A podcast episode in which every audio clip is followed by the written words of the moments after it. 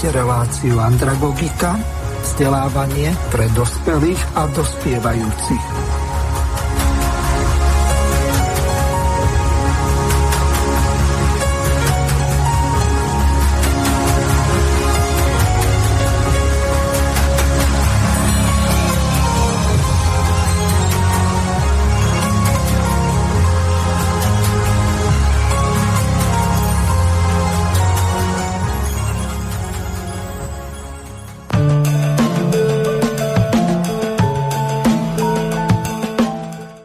Začíname reláciu občianskeho združenia Spolok Archa.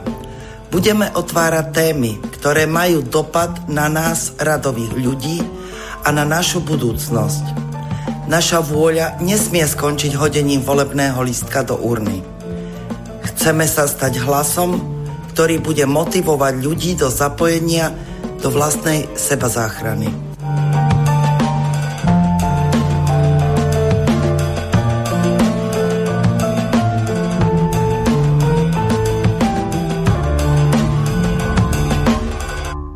Vážená milé poslucháčky a poslucháči od mikrofónu vás pozdravuje Miroslav Hazucha.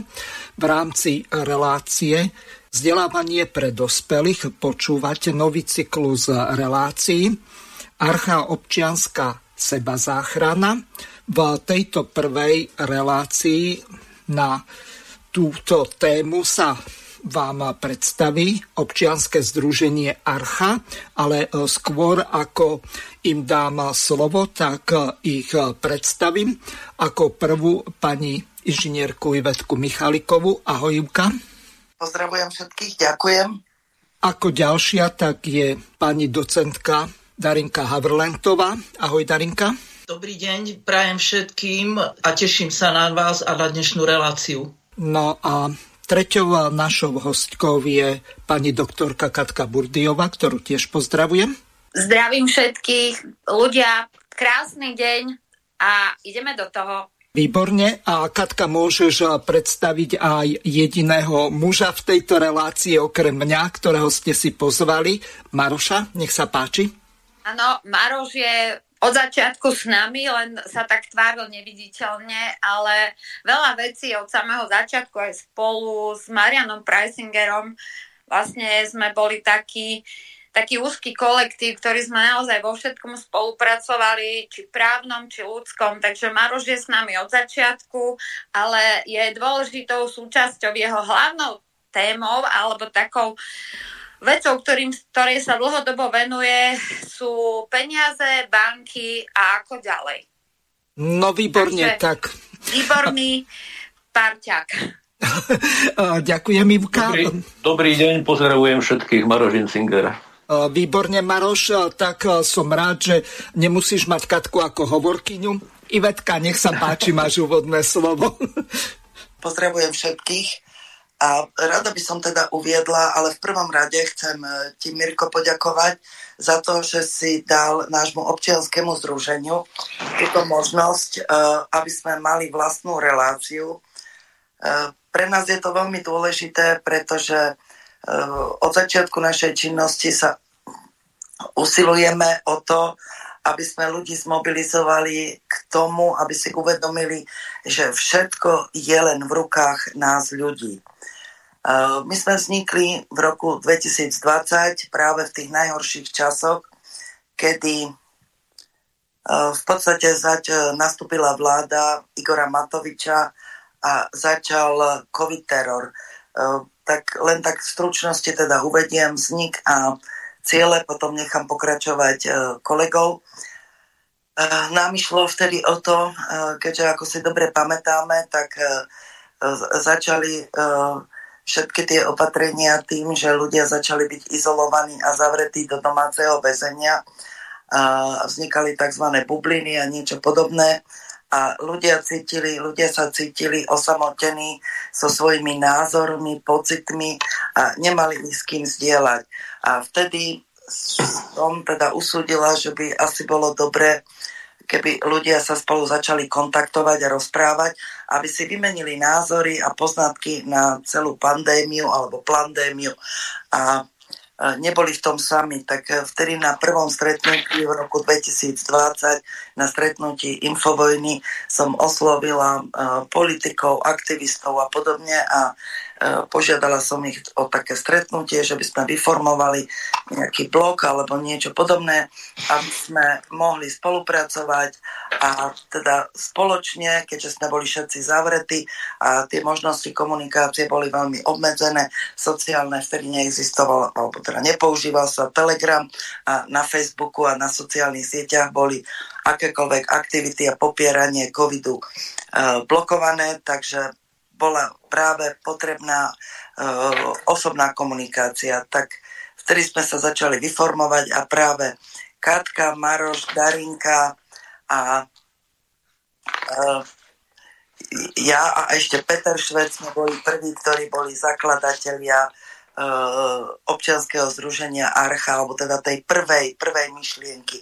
Aj sme sa spolu stretli od decembra 2020 do februára, marca 2021 sme teda tvorili túto myšlienku, až kým nezomrel Peter. A v podstate táto myšlienka splnila svoj účel, pretože sme vytvorili celoslovenské skupiny, ktoré sa stretávali, vymieniali si tovary, poznatky, mali vlastne aj lieky a poviem to otvorene, áno, hlavne Ivermectin, ktorý možno zachránil v tom čase množstvo ľuďom život. Takže ľudia vtedy dostali vlastne tú možnosť komunikovať a stretávať sa. A neskôr sa to preklopilo už aj do aktívneho odporu. Vtedy sme ako občianske združenie začali aj e, spolupracovať s ďalšími aktivistami a e, napríklad v roku 2021 sme aktívne e, podpisovali alebo teda vytvorili hromadnú pripomienku proti vstupu amerických vojsk na Slovensko a zmluve DCA, čiže vojensko-obrannej zmluvy e, Slovensko-USA a neskôr uh, sme organizovali ďalšie stretnutia s ďalšími aktivistami a naše občianske združenie v podstate začalo robiť v marci 2023 pochody za mier, až, ktoré trvali až do mája 2023. Takže to tak uh, v stručnosti, možno som niečo zabudla a možno bude aj dobré, keď každý z kolegov povie, čo je ďalším našim cieľom a uh, čo koho motivovalo a čo máme do budúcna, to budeme hovoriť asi tak v druhej polovici. Takže zatiaľ ďakujem a nechávam slovo priateľom a kolegom z nášho občianského združenia. Ďakujem, Ivka. Ty si sa naučila používať generické maskulinum, čo ma normálne teší, e, pretože e, už som si myslel, že keď e, tu bude presilovka tri dámy na jedného pána, tak že budete mať z toho babinec. Takže Katka, nech sa páči, môže sa pripojiť aj ty a povedať, čo máš na srdečku. No ježiš, ja toho mám veľa. Takže ja si myslím, že základom bolo celého tohto, ako Ivet povedala, ľudia sa začali rozprávať, komunikovať na takej báze priameho kontaktu a priamej informácie. A v tomto by sme mali veľmi, veľmi vážne pokračovať, lebo základom správneho rozhodovania sa v živote je informácia.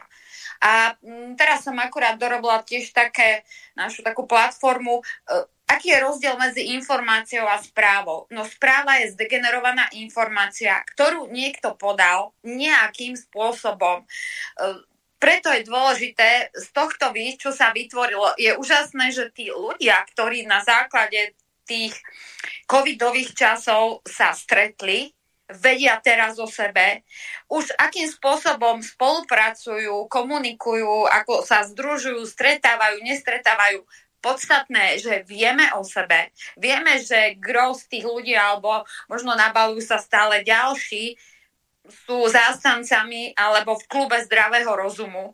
A toto je podstatné, z čoho sme vlastne pri tom začiatku vychádzali a e, tajne sme dúfali, že sa to podarí urobiť nie pyramídu, ale sieť, alebo to, čo som ja na začiatku hovorila, to, ten krdel tých rybičiek, ktoré vytvoria niečo veľké, ktoré ani nemusí byť spojené reťazami a držať sa. Nie, všetci vedia, kde je ten zdravý rozum a podľa toho chránia to, čo je pre nich dôležité.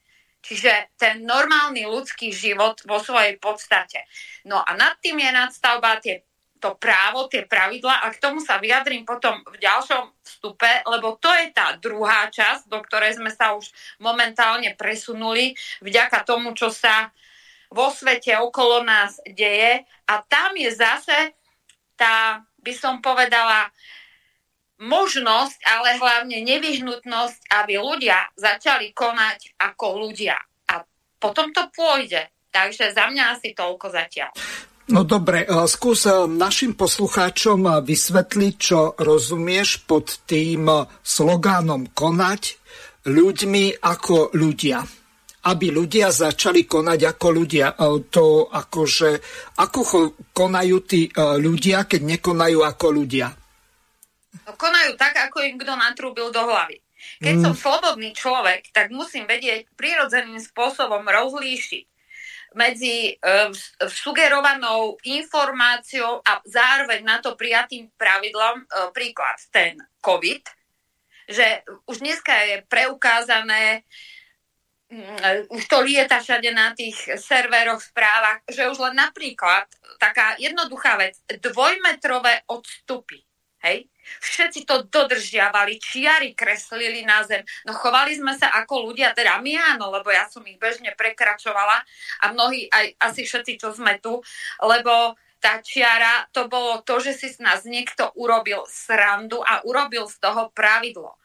Človek mysliaci, homo sapiens, toto nemôže zobrať, že niekto sa rozhodol a už sa to potvrdilo, že v rámci toho Pfizeru, jak mali tie, tie konferencie a stretnutia, no tak ten, ten dotyčný aj povedal, že ja som si to len tak vymyslel. Vidíte? A toto je ten problém. Ak sa staneme nemysliacimi, tak sme už sa nechováme ako človek, lebo aj to zvieratko v prírode má dané svoje pravidlá, zakodované v sebe, že sa chová taký, aký je a len my sa tvárime, že sme teda my, my nie, lebo zdravý rozum je podľa mňa základom toho, veď to vidíš, že je to blbosť. Ale niekto to povedal, že to nie je blbosť, no tak, tak sa budeme chovať všetci ako blbci, lebo niekto to povedal. A toto je ten problém, že sme netrvali na svojej vôli, na tom, tak na tom prirodzene ľudskom. To máme v každom ohľade. Teraz, keď to preklopím do tej, do tej našej slávnej demokracie, No prepačte, ako môže byť demokracia, keď my máme robiť služobníčko, byť ten COVID, kde sa porušilo všetko, čo sa porušiť dalo a nevadilo. Stačilo dvihnutie paprčky v zmysle počítadla v parlamente. No prepačte, toto je legislatíva. Pozrite sa, ako sa rozhodovalo z hľadiska tých súdov, prokuratúr, vyšetrovače, všetci vedeli, že Mikasové a iné vyhlášky je to nezákonný akt z jednoduchého dôvodu, lebo štátny orgán môže konať len v zmysle a podľa toho, čo je v ústave a v zákone uvedené.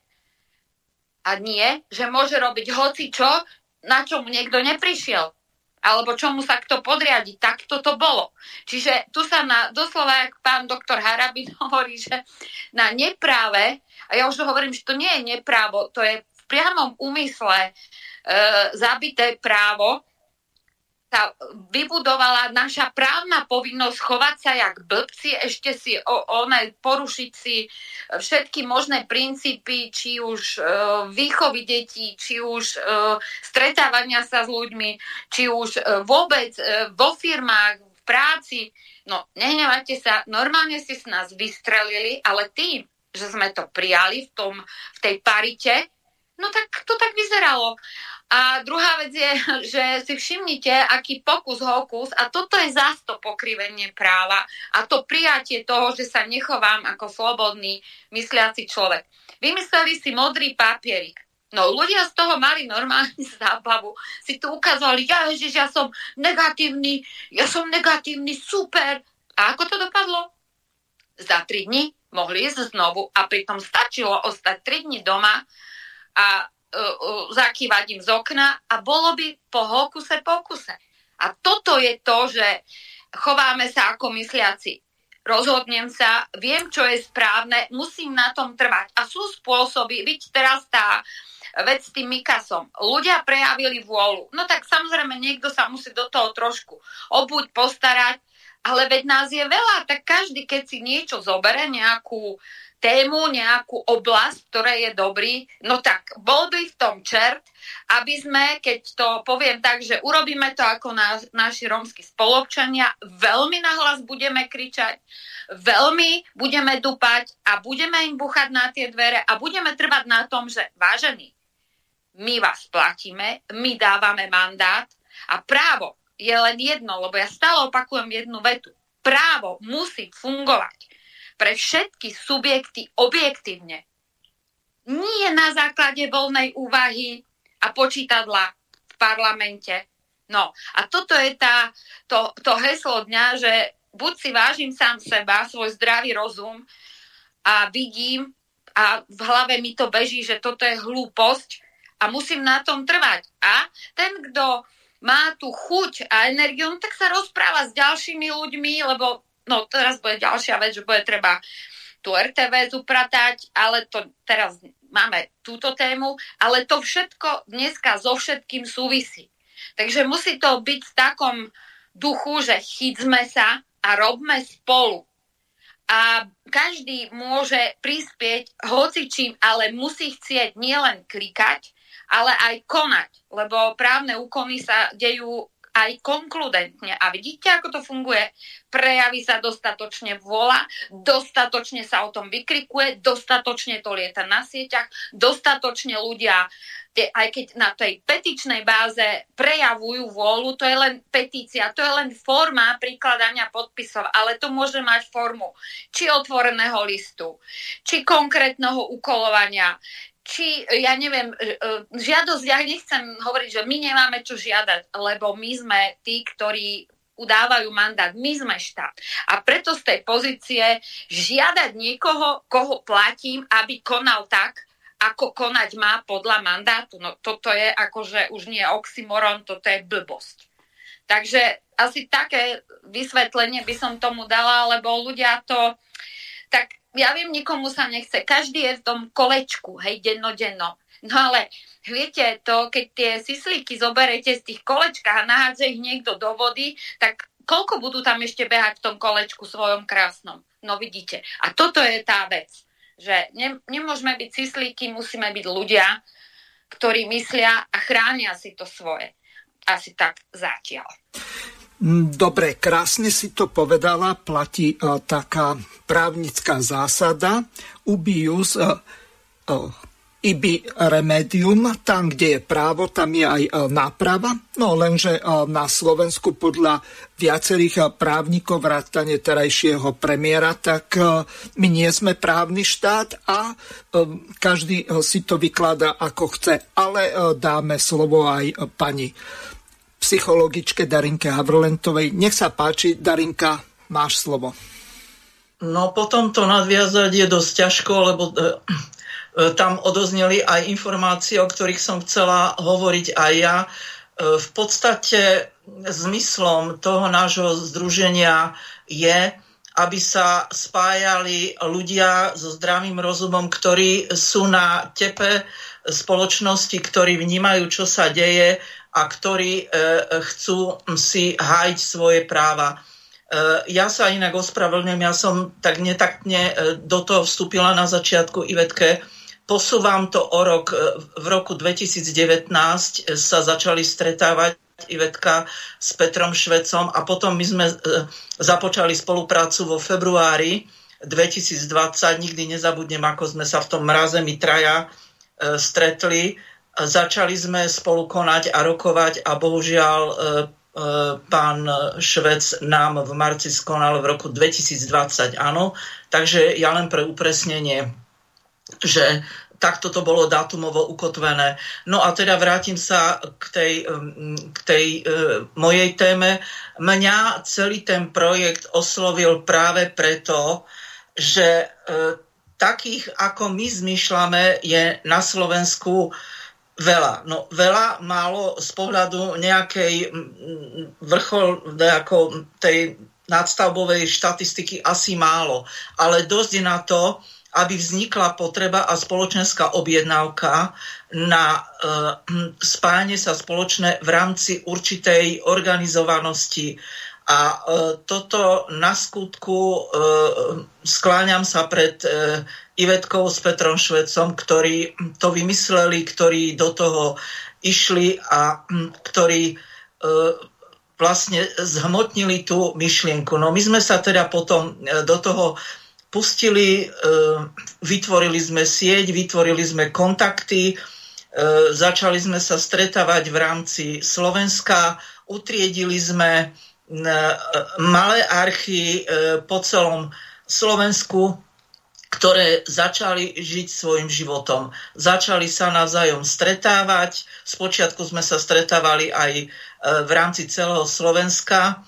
E, tam sme sa utvrdili, že na niektorých miestach to funguje úplne perfektne, niekde to by som povedala, že vnímajú trošku inak, ale myšlienka sa ukotvila, myšlienka sa uchytila, e, zakličila. Myslím si, že e, sa v tom urobilo kus roboty a e, to, tie združenia sa rozrastajú, ľudia sa stretávajú, pomáhajú si, vymieňajú si informácie, takisto E, výmenný obchod existuje, e, e, drobnochovatelia a drobnopestovatelia sú v spolupráci s nami, my si vytvárame rôzne akcie, na ktorých sa stretávame, vymieňame si skúsenosti, vymieňame si informácie.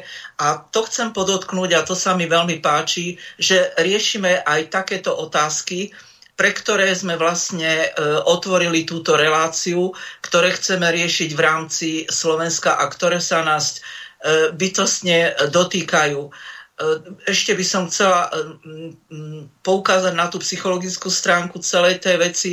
Viete, my sme, človek je tvor spoločenský. My sme tým, aké roli zastávame.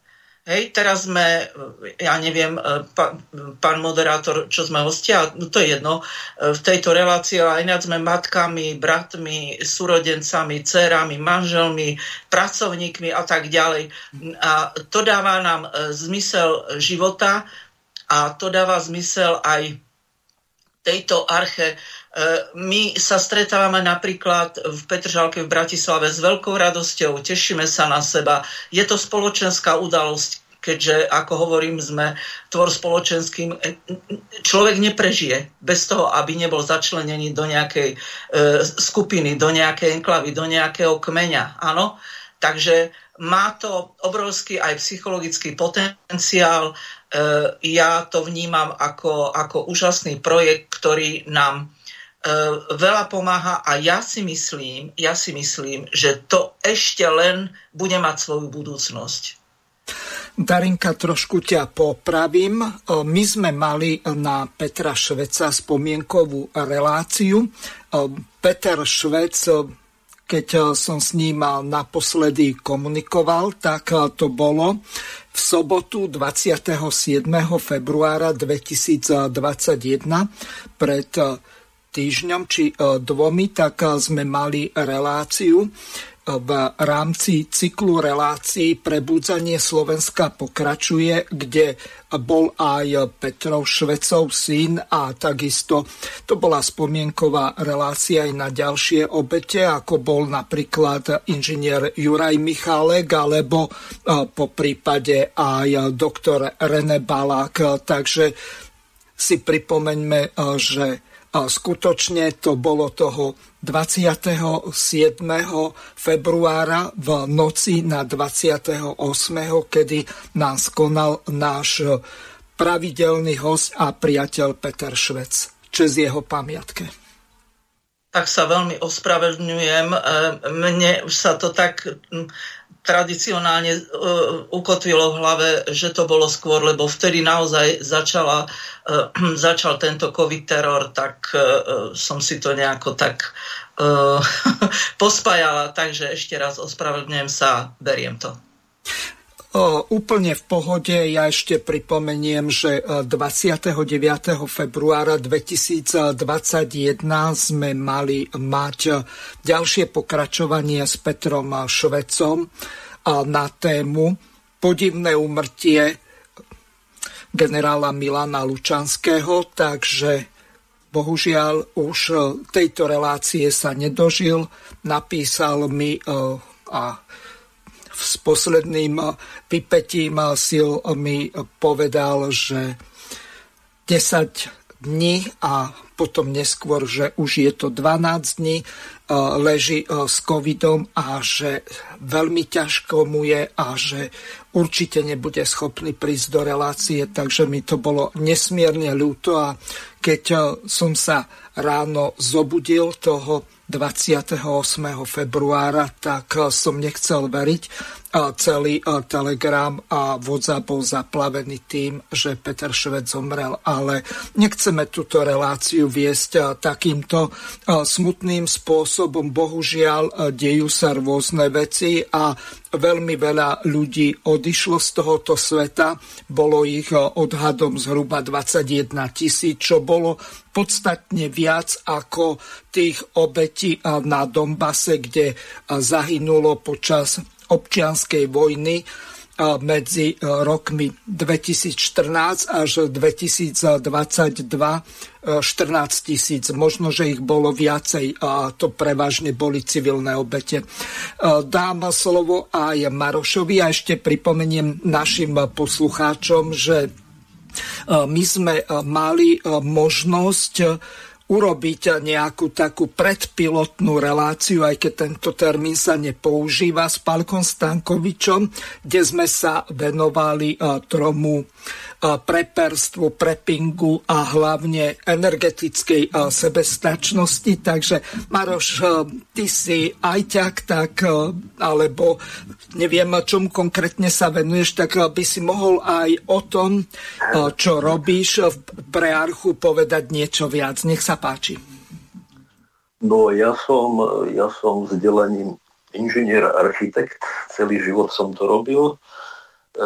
Ja vždy tak vtipom poznamenávam, že my, architekti, musíme v rámci projektu e, rozumieť všetkému tak dokopy.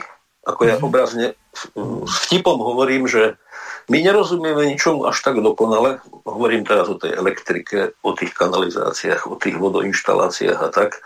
Ale skrátka my to musíme dať nejak dokopy. Čiže my máme ten myslím, že aj vďaka tej profesii ten dar e, vidieť veci v takých širokých súvislostiach.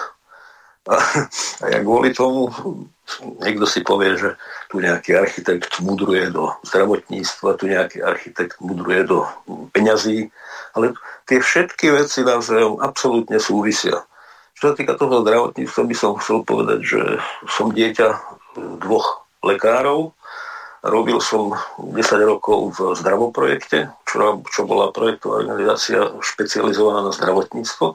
Teda tie veci sú mi také veľmi blízke. E, čo sa týka toho, ako ja som sa sem dostal, tak e, Marian Preisinger, ktorého už spomínala Katarína, e, bol jej spolužiak na vysokej škole, bol to môj najlepší kamarát, s ktorým som sa ja stretával no, no, 2-3 krát do týždňa, telefonovali sme si každý deň a sme tieto veci takto akože spolu riešili. Dokonca my sme možno ešte skôr, ako vôbec e, začala Archa, my sme s ďalšími priateľmi založili to je také vtipné, že stále hovoríme o zdravom rozume a my máme založený inštitút zdravého rozumu. Tam, tam to nedopadlo veľmi dobre, pretože e, tak ako pred, teraz budú v júli dva roky, keď e, Marian zomrel, tak ešte rok predtým nám zomrel ďalší priateľ z toho inštitútu zdravého rozumu, takže ten inštitút je viac menej taký, taký, dalo by sa povedať, na ľade. My sa stretávame, ale nevyvíjame žiadnu veľkú činnosť. No a k tomu, k tomu teda, čo sme my teraz prežili za tie posledné roky, tak by som povedal len to, že to bola tak mamutia psychologická operácia, čo tí ľudia teraz spustili a využili tú oblasť života, ktorá sa každého človeka týka najosobnejšie zdravie. Ano? V tejto oblasti niekoho poprestrášať je najjednoduchšie a všetci ľudia stratia nejaký, nejaký triezvy zdravý rozum a nechajú sa e, rôznymi manipuláciami dotlačiť do toho, čo by si mysleli, že ani neurobia. Veď to, že, jak hovoria, že bola pandémia, ona podľa starých ukazovateľov, ak sa teraz, ak sa pomýlim, tak sa ospravedlňujem, ale epidémia vyžadovala si 80 tisíc chorých na milión obyvateľov. To ani pri najlepšej vôli na Slovensku nebolo. A pandémia sa dá vyhlásiť iba vtedy, ak v susediacich krajinách sú epidémie. Ani toto nebolo splnené. Oni tieto veci v dostatočnom časovom predstihu zmenili. Lekári sú tak naučení toto počúvať, no, čo, čo títo moci páni povedia, to skrátka tak je. A nikto sa nezaoberá tým, že tu sa niečo zásadne zmenilo. Hej? A oni teda urobili teraz prvýkrát to, čo v živote neurobili, tým potláčaním tých liečiv hydroxychloroquín, ivermectin, oni dokázali dostať e, prvýkrát vyvinutú, ja to ani nevolám vakcína, to je, to je nejaký taký genetický patok, dostať do núdzového režimu a de facto oni t- tretiu fázu klinického testovania, ktorá sa má robiť na vybratých ľuďoch, urobili s celým svetom. Dodnes nepoznáme výsledky. Takže to, to je niečo tak neuveriteľné, že som sám zvedavý, čo ďalej, čo ďalej ešte zažijeme. A potom mojim takým druhým koničkom je v podstate ten finančný systém, o ktorom by som tak povedal, že teraz to tak vnímam, však Katarína bude dobre vedieť, že ja s týmito vecami stále otravujem, ale ja to považujem za úplne základ všetkého. Pretože my žijeme v tak podvodnom finančnom systéme, kde národné banky iba tlačia bankovky a dávajú raziť mince a všetky ostatné peniaze vznikajú v rámci procesu fiat v súkromných bankách, keď si ľudia berú úvery. A toto tak neuveriteľným spôsobom oslabuje štáty a dáva všetky výhody súkromnému sektoru, že to, kde svet je, je úplne logický dôsledok. Ja by som Ujovi Švábovi navrhol takú vec. Otočme to teraz na 3-4 roky a súkromné banky, keď budú chcieť požičiavať e, svojim zákazníkom peniaze, tak si ich budú musieť najprv požičať v Národnej banke. To by ste sa čudovali, ako by sa to celé zmenilo. Takže ja asi toľko to. Ďakujem. E, dobre. E, ja tu mám pripravenú jednu takú ukážku, ktorá je úplne aktuálna. Je z Českej republiky, kde riešia to, že či Česká republika príjme alebo nepríjme euro. A Katka Konečná tak mala jednu takú prednášku v jednej takej televíznej relácii, kde povedala následovné. pořád toho referenda a názoru lidí tak bojíte. Po 20 letech se změnila i ta monetární unie, do které vy teď chcete Českou republiku zahnat. A já znovu dám ten příklad Švédska. Švédsko si udělalo referendum, občané řekli, že nechtějí do eurozóny, nechtějí euro a také ho do dneška nemají a mají dál švédskou korunu. Tak se nebojte se zeptat lidí, zvlášť ve chvíli, kdy víte, že 70% lidí dneska to euro nechce, tak proč jim ho nutíte? To přece není o tom, co lidé odhlasovali před 20 lety. A vy, pane kolego, jste určitě dost inteligentní na to, abyste viděli, jak moc se to vše změnilo a jak není fér se těch lidí nezeptat. A hlavně, pánové, tady je tisíc daleko důležitějších věcí, než je vaše euro. Vy tady snižujete důchodcům peníze, chcete platit za pohotovosti, vůbec se nebavím o zdravotně postižených, se kterých si pan ministr Jurečka dělá srandu. A vy tady řešíte euro pro boha. Tahle země potřebuje opravdu reálné politiky a řešit reálné problémy. Já nevím, proč se Takže uh, toľko, krátka ukážka. Uh, môžeš, Marian, na to reagovať? No. My to euro máme. A... Tak bohužiaľ, bohužiaľ.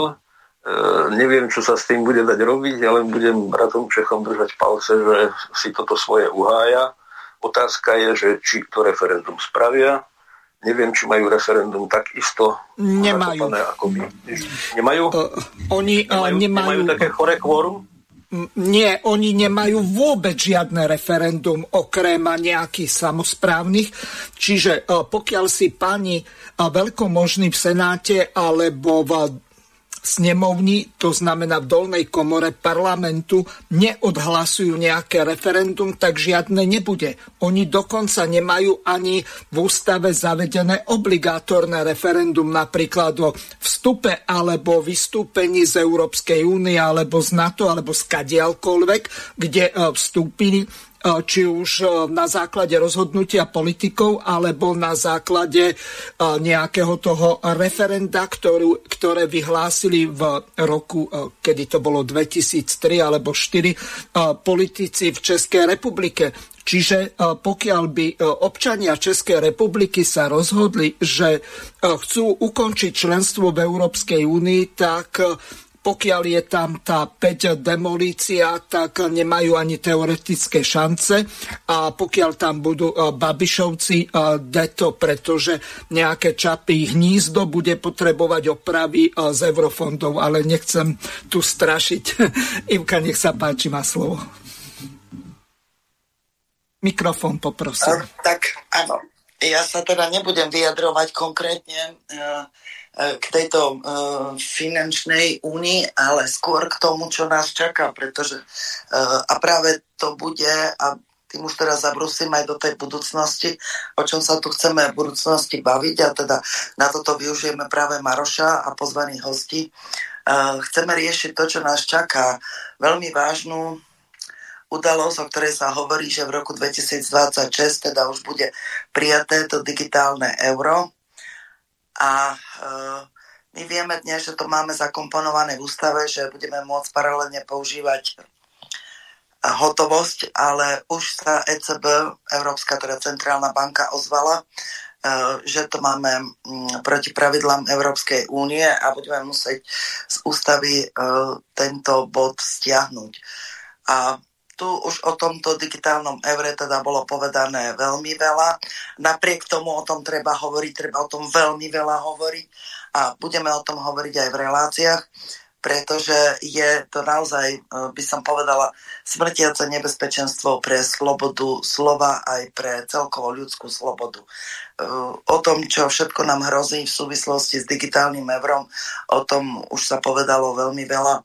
E, kde nás môžu, ako nás môžu obmedziť, zrušiť účet, vymazať a podobne. E, preto e, považujeme ako nielen ako občianské združenie, ale ako ľudia považujeme toto za jeden z najvážnejších problémov budúcnosti, ktorý nás čaká. Takže chceme sa v tých budúcich reláciách tomuto venovať a tu práve budem vítať Maroša ako toho, kto bude dávať teda tie hlavné otázky a už máme aj pripravených ľudí, ktorých chceme pozvať do relácie, pretože uh, aj teraz uh, bolo veľmi zaujímavý rozhovor, to dávam do pozornosti s bývalým guvernérom Národnej banky Slovenska, ktorý hovoril o hrozbe a on je naozaj najkompetentnejší človek, ktorý o tom môže hovoriť. Uh, takže uh, by som to jeho video dala do pozornosti. Máme ho aj na stránke uh, v Telegrame kanál Arka, ale myslím si, že bolo aj v niektorých iných. A práve mm, pán Tkáč hovoril o tom, že jediná cesta, ako sa, k tomu, ako sa tomu vyhnúť, je vystúpiť z eurozóny. Teraz nehovorím o vystúpení, e, vystúpení z Európskej únie, ale čiste z eurozóny a návrat e, k vlastnej mene, čiže k slovenskej korune. A pokiaľ to teda takto pôjde ďalej, tak myslím si, že uh, aj tí politici uh, môžu byť za rok, za dva tomu viac naklonení, čiže musíme okolo toho veľa hovoriť, veľký rozruch robiť a uh, hlavne sa musí o tom veľa diskutovať odborne. A teda je tu, sú tu aj ďalšie problémy, ale keďže sme sa dostali k tomu euru, tak to necháme pri tom eure a dám slovo aj ďalším kolegom. Mm-hmm. Takže kto sa chcete ujať slova ako ďalší? Môžem? Ka- no jasné, Katka, ty vždy. Poď. Takže ja to poviem tak správneho hľadiska, aby to ľudia veľmi jednoducho pochopili. Základným, alebo jedným zo základných štátotvorných prvkov bola mena a je mena. keďže my nemáme jeden zo štátotvorných prvkov, je problém. A hneď vysvetlím prečo. Priatelia, my nemáme ani peniaze, my nemáme ani menu a viete, čo máme? Zákonné platidlo. Čo je to zákonné platidlo? To je konsenzum, konsenzom uznaná nejaká poukážka, ktorá bude nejakým spôsobom robiť obehové meradlo. Lenže problém e, meny a zákonného platidla, teda ten hlavný rozdiel je v tom, ak má štát svoju menu, tým pádom môže disponovať vlastnou fiskálnou politikou. To znamená, že má banku, ktorá nejakým spôsobom, podľa toho, akú má hospodárstvo štátu výkonnosť, ako potrebuje upravovať, e, povedzme, export, import, ako podporiť domácich podnikateľov, výrobcov, aj domáce rodiny, rozhoduje nami platená teda štá, e, občanmi štátu nejaká banková rada, alebo neviem čo, je tu. A celé, aj vlastne tá, tá, tie kurzy meny boli vlastne o tom, že dalo sa s tým zdvihnúť, trošku znížiť, získať, keď boli devízové rezervy, no chvala Bohu, dolár nám už odchádza do tých väčšných lovíž, na, tam, kde boli tie bizóny. Takže musíme si uvedomiť, že toto je veľmi dôležité. A prečo nám nejaká CBDC, mena a Centrálna Európska banka. Si zoberte presne, ak to povedal ten pán Káč. Tam je rada banková, kde slovenský zástupca má hlas v hodnote hlasovania 0,7 Čiže ani jeden hlas nemáme. Vážený, a potom čo sa čudujeme, že tu nič nie je? S každým prepitujem uh, ani prd to neviem nazvať, musíme utekať, že či nám to odsúhlasia a vy si myslíte, že nejaká banková rada, kde zložení sú Nemci, Taliani, Francúzi, povedzme nejakí, ja neviem, Holandenia, alebo čo sú tam, a my, ako oni budú rozhodovať vo výške kurzu alebo toho, ako bude u nás vlastne robená tá fiskálna politika. Veď aj to sa musíte utekať ísť odsúhlasiť, či môže naša vláda podporiť napríklad domáceho podnikateľa. A čo by sme mali robiť? To by malo byť prvé. Prvé by malo byť podporiť stredných domácich podnikateľov, ktorí sa zamestnajú, zamestnajú rodinu, zamestnajú ďalších a vytvárajú tú hospodárskú špirálu, ktorá navezuje výrobca, predaj, obchod, distribúcia, služby. Veľmi jednoduché. Pôvodne sme tu všetko mali, bolo aj také pojednanie o tom, že pred 20-30 rokmi, keď sme mali aspoň to, čo pred 20 rokmi, tak sme jeden z najbohatších štátov tejto Európy, ak sa to dá ešte Európou nazvať. Čiže nie je problém v systéme spolupráce, lebo tá musí byť. Problém je v byrokracii a toho, že to niekto doslova ukradol a uniesol. Nehnevajte sa, ako už tie hlúposti, ktoré sa presadzujú zase cez tú fiskálnu politiku, že si musíte kupovať tie, tie povolenky na emisie. Veď to je zase výmysel, jaké emisie, čo to tu melete sa pozrite na inde na svete a potom tí, čo chcú, aby sme si kupovali emisie, čiže zase budeme tie peniaze, teda my budeme robiť tie jednotky k tým nulám a oni nám určia, čo si za to budeme môcť časom dovoliť. A to riziko je v tom, že my nebudeme vôbec rozhodovať o sebe a presne ako Ivet povedala, to je virtuálne a e, urobia to tou fintou, presne tou fintou, ako to teraz robia, že zaplate kartou, dostanete za tú, ja neviem, platbu o 10 centov menej. Naučia ľudí na to a potom bum ho, keď už nebudete mať inú možnosť, tak potom nie, že budete mať lacnejšie o 10 centov. Môj zlatý, zaplatíte o 100% viac za všetko, lebo nebudete mať na výber. A toto je to, že ľudia sa tak ľahko nechajú zlenivieť, kúpiť za hlúposť, ktorú je jednoduché podstrčiť, keď e, nejakú výhodu a zrazu vám zanikne ďalšia možnosť. A vaša sila, alebo naša sila je v tom, že mám na výber. A toto si musíme zachovať. A ja si myslím, že vrátiť sa k vlastnej mene, každý štát, ktorý aj v tej, lebo eurozóna je politický konštrukt.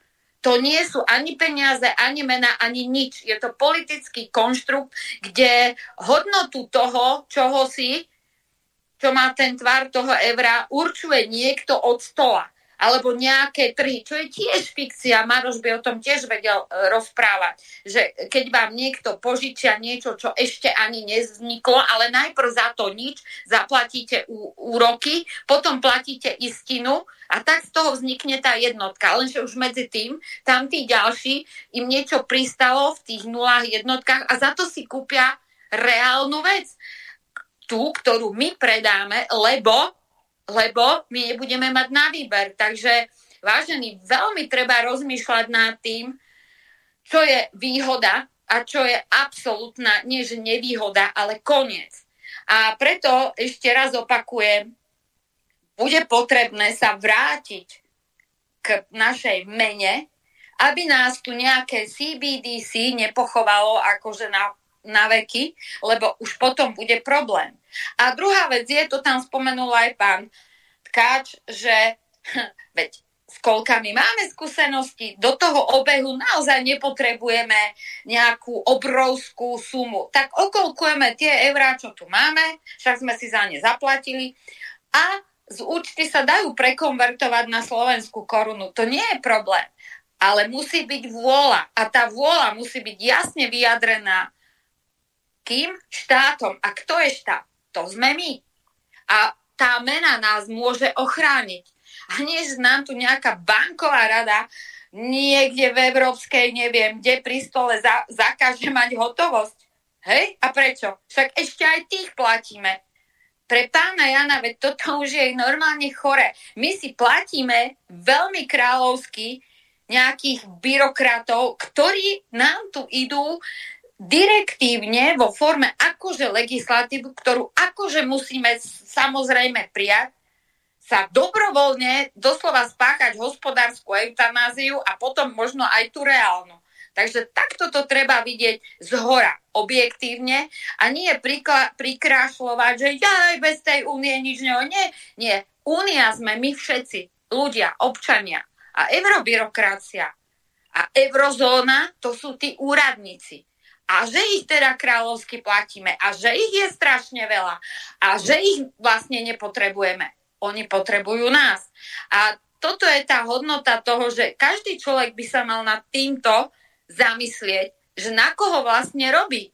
Lebo tým pádom strácame možnosť plánovať, možnosť rozmýšľať, ako niečo rozvinúť, vytvoriť, lebo na všetko musíte mať investora. No a investori to je ďalšia téma, ktorej by som sa vedela venovať, pretože zase sú to len čudne nazvané nejaké výrazy slova, ktoré, ktorých obsah znamená v skutočnosti niečo iné. A preto sa musíme o všetkom rozprávať, ale zároveň prejavovať tú vôľu. Toto jasne chceme, na tomto trváme a toto v žiadnom prípade nechceme. A vykonajte. A toto je ten taký základný princíp, ako už dneska veci začať meniť v náš prospech. A v náš prospech hrá aj tá geopolitika, ktorá sa nám tak teraz tak, tak uprat, upratuje, lebo, lebo už to dosiahlo taký vrchol degenerácie, že už môžeme ísť len z kopca.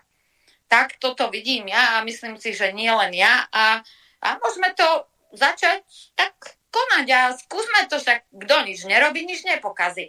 No a možno sa nám podarí pokaziť tú eurozónu a môžeme vykročiť k slobodnému, aspoň čiastočne, svetu životu. Tak. No Katka, spýtam sa ťa na jednu veľmi dôležitú vec. Ak sa napríklad pozriem do toho článku 39a, tak tam si veľmi správne povedala, že v oceku 1 sa píše nasledovne. Vydávanie hotovosti ako zákonného platidla sa zaručuje. Nemáme tam uvedené ani slovenskú korunu, ani euro. Prečo by sme my e, nemohli si v našej Národnej banke e, vydať slovenské koruny ako duálne platidlo. Veď nakoniec no. máme s tým skúsenosti, keď bol prechod z československej koruny na Českú a Slovenskú korunu, tak e, boli tie peniaze, tak ako si povedala, okolkované, len e, tu je asi najväčší problém ten, že tá aktivita tých e, ľudí, ktorí sú na našej strane, tak je veľmi malá. Keď si zoberieme napríklad tú Mirovú Heredošovú petíciu za neviem, či to nazvať defenestráciu Mikasa alebo nejaké vyhodenie či uvoľnenie z funkcie ktorý tam už nemal čo robiť minimálne 3 mesiace. Mali ho odvolať stadial, no ale nakoniec sa rieši to, že kto všetko za ním stojí, že ktorý minister ho tam delegoval alebo inštaloval do funkcie, e, že to bolo v, niekedy v júni ak si dobre pamätám, roku 2016 a že vtedy kráľoval na Slovensku Fico a s jeho dvorným šašom, ktorý ho tam dostal, ktorý sa volá Drucker. Takže e, teraz, keď e, si pozrieme na to, že ministerstvo zdravotníctva majú hlásnici, to znamená dolinkovači, dlinkovači, ako ju to e, perverznejšie nazývajú. No a vidíme, že e, Drucker je ministerom školstva, ktoré e, ničí raz, dva, tri. Napríklad e, v stredu mi nepríde Katka do, do relácie Boková, lebo dnes, keď budeme nahrávať reláciu, tak rieši rušenie školy, kde chodia jej deti, podotýkam strednej, čiže jej mládež, rodina a nakoniec je tu samý zápas o holú existenciu. Keď si zoberieme napríklad tú školu Braňa Bechera, čo sme niekoľkokrát rozoberali v reláciách, je to niečo strašné. A teraz tá otázka na vás všetkých. Ak to takto naozaj vyzerá, že tí ľudia sú pasívni, Heredošovú petíciu, keď som to sledoval, ja som to podpísal, keď tam bolo nejakých 1500 ľudí, tak sa to vyštvieralo horko ťažko na štvornásobok. Keď som to pozeral naposledy, tam bolo nejakých 6 tisíc ľudí podpísaných, no lenže aj toto malo záber taký, že sns nakoniec žiada o to, aby ten Jan Mikas bol e, z toho úradu toho verejného zdravotníctva ako hlavný hygienik vymenený. Uvidíme, aký to bude mať dopad. Takže nech sa páči, ujmite sa ďalší slova. No, ja ti len k tomu poviem, e, k tomu Mikasovi. To je, vidíte, my musíme ukolovať a podporiť. E, musíme si uvedomiť jednu vec. E, ľudia nemali možnosť v tých voľbách rozhodnúť sa správne, lebo ešte raz, nemajú informácie. Odpovedáme si, prečo nemajú informácie? Lebo nemáme médium, ktoré by bol schopný každý človek tak prirodzene E, vnímať. No, to je tá RTVS, ktorú si všetci platíme. Čiže našou úlohou teraz bude urobiť veľký tlak, a je, ja som to už začala aj s pár ľuďmi, donútiť, uh, upratať to tam, ale tým, že sa budú tí, ktorí aj to chcú urobiť, ale sú im hádzané polena pod nohy, no majú jednoznačný argument. No je to spoločenská objednávka, je to mandát, je to, na tom trvá štát. Toto, musíme zmeniť tie pomery, ak chceme niekam sa dostať. A presne teraz si uh, ten klinec tresol kladivom po hlavičke, dúfam, že sa neodlomila, lebo už aj klince sú čínske a nefungujú. Tak tam je ten problém. Presne, čo si povedal. Tu sa nerieši nezákonnosť že veď presne aj e, Vojto hovoril, však s Marianom Preisingerom sme to rozoberali, listy sme robili, podania sme robili. Presne, veď tam nebol, nebola opora v ničom na tie vydávanie tých vyhlášok a už vôbec oni boli nezákonné. Lenže kto má konať? No kto? Máme trojdelenie moci. Výkonnú, zákonodárnu a justíciu. Vidíte?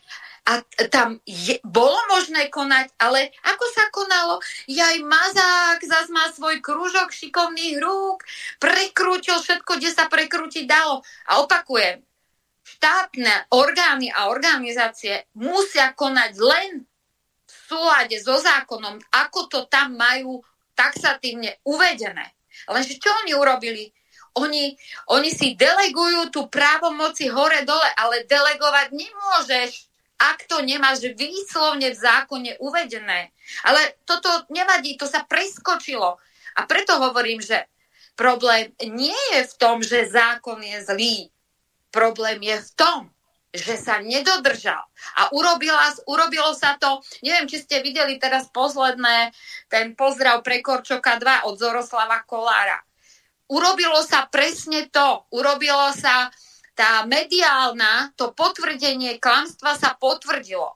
Vydáte k tomu nejaký nesmyselný papier, ktorý je ešte aj porušením zákona. Urobí sa z toho mediálna taký názov, taký perex a tí ľudia nerozmýšľajú nad tým, že ich klame niekto. Lebo keby to on urobil v malej veci, tak šup, šup, šup, už ho naháňa kde kto od, od, uh, od tej operatívy už musí ísť na úrad, neviem čo, neviem čo. Čiže, chápete, je to problém eh, medzi informáciou a správou, tým, že ľudia nedostanú informáciu o tom, že žiadny Mikaz nemohol takto konať, lebo niekto, v podstate si zoberte, v, roz, v priamom úmysle zdvihol ruky a porušoval v priamom úmysle zákon, lebo nemohli tak konať. Ani nemohli prijať v zákone takú, takú vec, že vyhláškou upravia ústavný zákon, veď na to je teória štátu a práva, na to je zákon, na to bola určená e, no, normatívna sila, teda e, sila právne, pra, normatívnych aktov. Nemôžeme meniť zákon vyhláškou. Toto pravidlo platilo stále, odjak živa. No ale No nevadí, nastal taký, taký počítadlový konsens, nevadí. No a toto je ten problém. Do toho sa zapojili tie médiá, lebo tu Puškarová alebo voláka Todová nakváka nejakú hlúposť. No a to sa stane naratívom. Takže ja to takto definujem, že týmto pádom neustálým opakovaním hlúposti a nezákonnosti sa stal z hlúposti a nezákonnosti štandard. A teraz sa ja takto všetkých opýtam. Čom je teda problém, keď sa tak ľahko zdvihnutím paprč urobilo z práva a zo zákonnosti trhací kalendár a prijatá, prijatá taká forma, že však nevadí, že bol porušený zákon, my môžeme, tak keď vieme, že to bolo nezákonné, opakujem, na nepráve nemôže vzniknúť právna povinnosť tretieho subjektu, vymáhaná sankciou porušenia práva. No tak potom, prečo je ten reverzný proces k tomu právu taký problém? A hneď vám aj odpoviem. Lebo médiá, lebo trúbenie tej hlúposti a nezákonnosti je glorifikované ako to právo a naša svetlá budúcnosť. Vidíte? A to je všetko o tom, ako to podáte, či podáte informáciu alebo správu vo forme hlúposti, ktorú každý príjme, že no tak čo už ja môžem robiť, no tak oni to tak, tí oni. Lenže tí oni sú my, pretože my to robíme. Nie, tam nebeha Čaputová a nikomu e, ne, nepichala inekcie, nebehala Čaputová a ne, nerobila, nebuchala vám na dvere. Nie, nie, nie. To robili tí ľudia ľuďom. No a toto je to, že asi treba trošku zmeniť tú, to myslenie, tú dimenziu myslenia a i vlastnej zodpovednosti. To je o morálnom kredite a o zodpovednosti. Ja viem, že to nie je ľahké, no ale čo e, je ľahké, keď chcete niečo napraviť? Ja si myslím, že ako takéto slovenské, že zle sa chytro stane. No a toto je ten problém. Či s zákonným platidlom, lebo vidíte, už to tam je ale my môžeme, my môžeme to urobiť, lenže už sa na vás vyrútia títo, títo mediálni borci a celí komisári, ktorých si tiež uh, ako vy, na to platíme, a už bude problém, lebo vy ste podpísali a to sa podpísalo a hen to sa podpísalo. A ste čo, no, a taká sankcia, hen taká sankcia. A ja hovorím, teraz v tomto multipolárnom svete, ktorý nastáva, no však sú možnosti sa obrátiť aj inám, ak nechcete fungovať tak, aby štát každý prežil. A vieme, že to nechcú tí oni, tých pár, no ale majú kopu vykonávačov a v tom je ten problém, že e, nikto si neuvedomuje, že tým, že v tom malom poruší to právo, že ja tak dajú mi teraz, ja neviem, 500 eur, alebo čo ja viem, tak budem robiť zle, alebo dostanem plat 3000 a budem podpisovať nezmysly a ďalej, a ďalej čo? A, a už sa vraciame k deťom, vnúčatám a ďalším generáciám. A kde budú, ako budú žiť? budú môcť vôbec žiť ako slobodný človek a vôbec ako človek. Toto si treba uvedomiť, že tá časová os je dlhá a toto varenie žaby je fakt dobrá metóda, ale tú istú metódu môžeme použiť aj my. Pôjdeme krok za krokom, ale musíme už konečne vykročiť tým konaním. Tak teraz začníme okrem toho, že chceme vyšetriť a prešetriť covidové zločiny alebo neprávo, lenže my potrebujeme výsledok. Mne nestačí, alebo komu stačí konštatovať, že joj, no tak porušili zákon, no a teraz čo? A ja viem čo, konali v priamom úmysle, koľko ľudí e, malo takú škodu, alebo boli tak odpísaní vďaka tomu neprávu nahradiť škodu a tá by sa nemala premočať, pretože bolo to konanie v priamom úmysle. Pretože dvíhali tie ruky, vykonávali tie, tie úkony, ktoré tých ľudí obmedzovali, znemožňovali im to, čo majú v zákone, že a v ústave právo podnikať a teda pracovať a vytvárať zisk. A čo mohli tak asi vytvárať? No, takže toto, opakujem, všetko so všetkým súvisí. A keď to vidíme z hora, tak je toho strašne veľa, ale niekde začať treba. No tak začneme tými informáciami, začneme na tom, že trváme na svojom a koľko nás bude, toľko nás bude. Tuším u tej uh, Mirovej Heredošovej uh, teda tej výzve bolo už vyše 7 tisíc, neviem, či už nie 8 tisíc ľudí, akože nevadí. Pozrite sa, je to pár dní, ale zobudzajú sa tí ľudia Opakujem, niekde začať treba. No tak sme začali. No, tak asi všetko. No dobre, ešte doplním také základné informácie. Pokiaľ máte záujem dozvedieť sa viacej, tak Miro Heredoš, oficiál skupina na Telegrame, tam môžete nájsť nejaké informácie, takisto neviem, možno, že je aj na Facebooku. No a e, samozrejme tam nájdete aj e, link na tú petíciu, ktorú môžete e, podpísať Dôležitá informácia pre našich poslucháčov.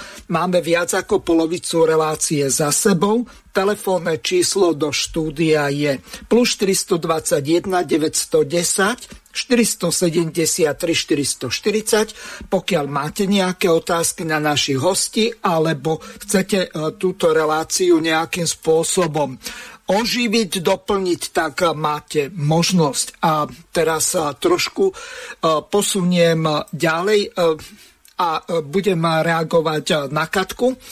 No, pokiaľ by boli Slováci tak aktívni ako napríklad Francúzi alebo čo ja viem, kamionisti v Kanade, či už Francúzi, teraz tí polnohospodári alebo predtým žlté vesty, oni vedeli dotlačiť e, tam Macrona, aby e, cúvol. E, teraz naposledy sa im podarilo vybojovať to, že stačilo pár tých štátnych budov okýdať močovkou a zavoziť štátne budovy nejakým odpadom a slamou. A už sa veci dejú, pretože tá dohoda o voľnom obchode z juho americkými krajinami Mercosur, tak padla a Macron z toho vycúval. A Francúzsko toto nepodporí v rámci Európskej únie a tým pádom s veľkou pravdepodobnosťou z toho nič nebude, tak ako predtým tie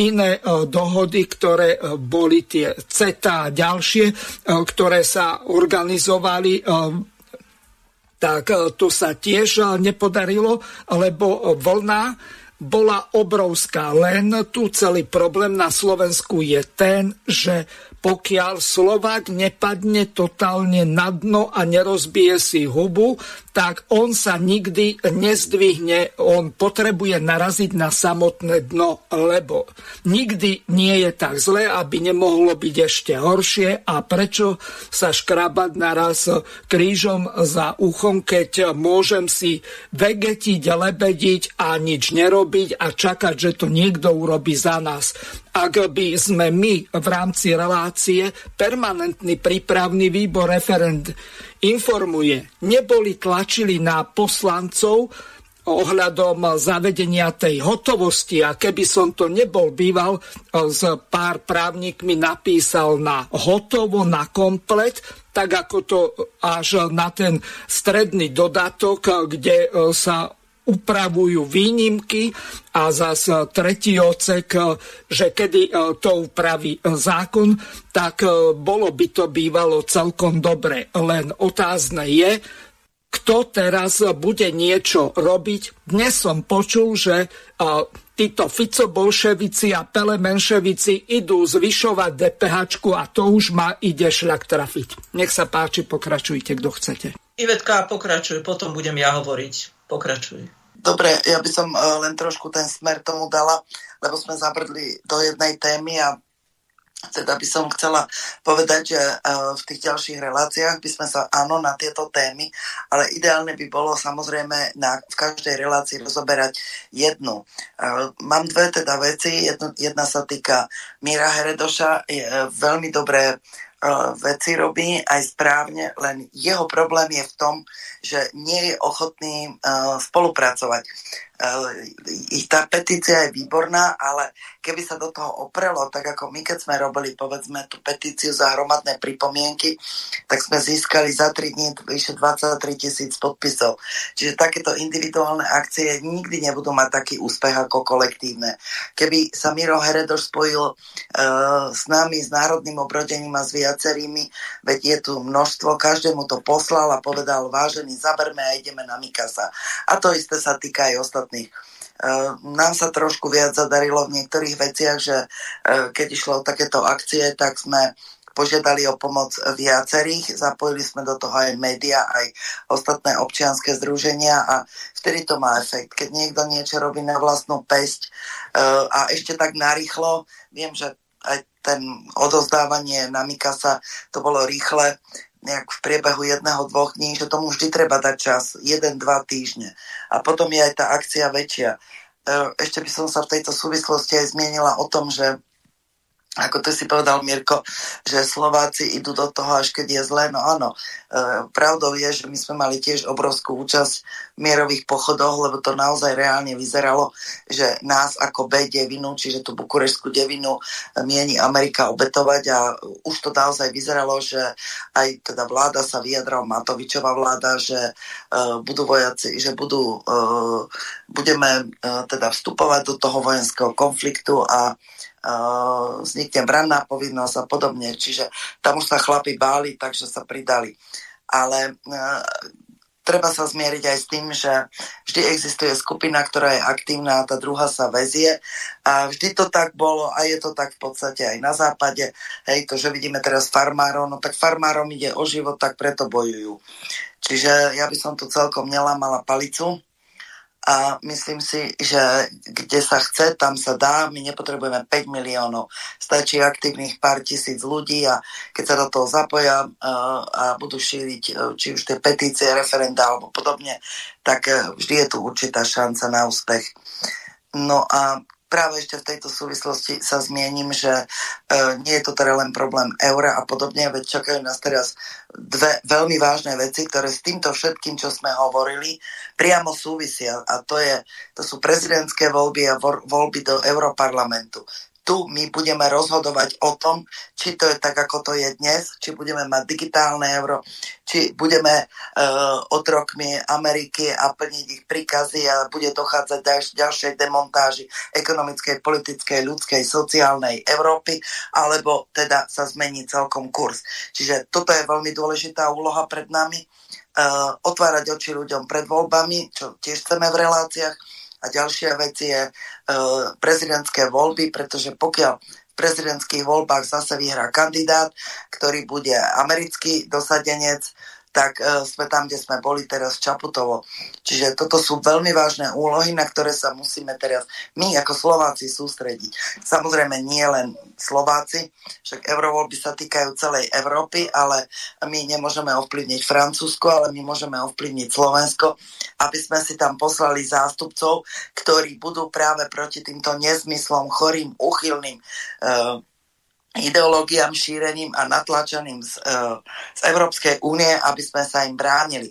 Čiže mm, my tu dnes môžeme filozofovať, ale ja vidím hlavnú úlohu v tom, aby sme šírili myšlienku, keď zistíme, kto sú kandidáti do volieb, aby sme podporovali národných, aby sme podporovali národných kandidátov za prezidenta, alebo respektíve národného kandidáta a tu my môžeme zohrať veľkú rolu tým hlúpim, ktorý si sadne pri tom televízori a pasívne čumí a popri tom popíja pivo a nejaké tie burské oriešky alebo čo ja viem čo, aby sme im otvorili oči a im hovorili o tom, pokiaľ teda nemáme RTVS, hej, ak nebude RTVS do, v rukách e, súčasnej koalície alebo nezávislá, tak, tak bude možno prezidentom zase americký, tretí americký prezident.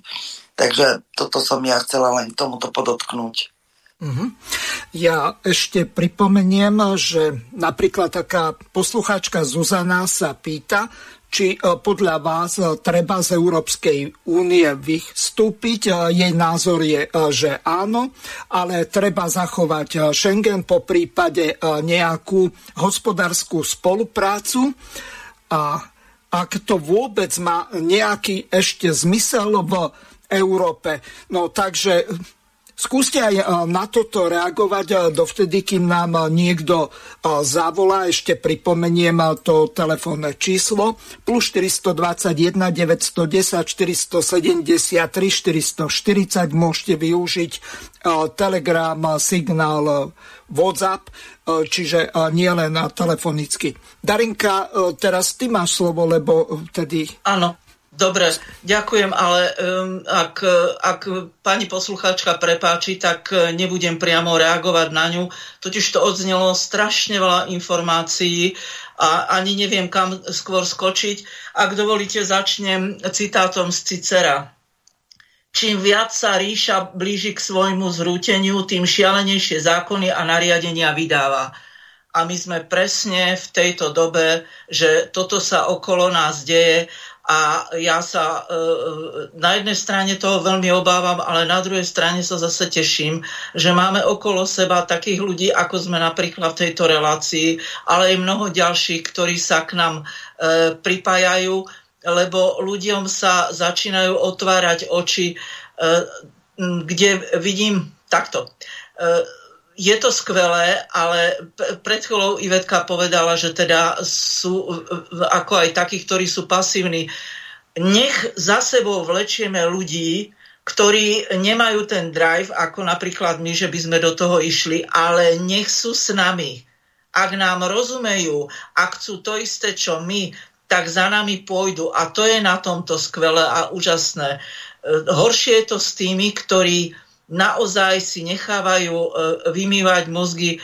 Ten, e, tá, e, ten spôsob manipulácie je tak úžasne prepracovaný. Na tom makajú také týmy ľudí, ktorí sú rozprávkovo platení a ktorí dokážu naozaj neuveriteľným spôsobom masírovať mysle miliónov ľudí ja poznám v mojom okolí ľudí, ktorí sa mi javili veľmi rozumní, veľmi rozhľadení, e, veľmi vzdelaní. Skutočne človek povedal, že tie, tie do očí bijúce rozpory, ktoré tu sú doslova na, na, ja neviem, no ja to vnímam tak, že mňa to až bucha po hlave a oni nie, oni to nevidia, oni to nechcú vidieť.